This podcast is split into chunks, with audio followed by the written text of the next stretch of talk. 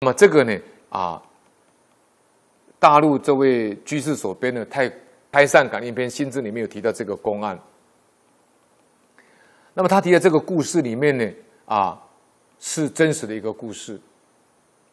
他说，他说有一个叫富裕的村呢，要换一个村长啊，在大陆，因为他村长要改选嘛，啊，那么这个村里面呢，就比较富裕，就有两个人竞争这个位置。一个是原来的村长，另外一个是有智慧的大家，认为说他很有智慧，可以领导全村的村民致富的人。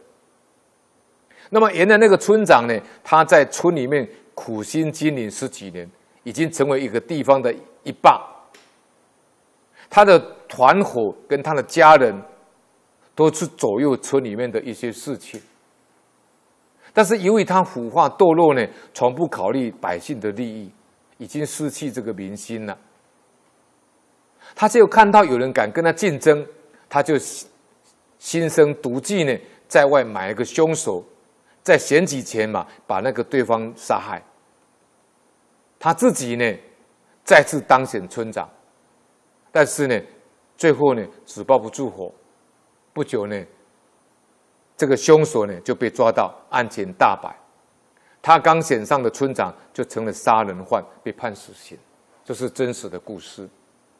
哈，这是里面讲报应之事呢，翘足可待啊，这个意思。翘足就是迅速的意思。哈，时间很短暂。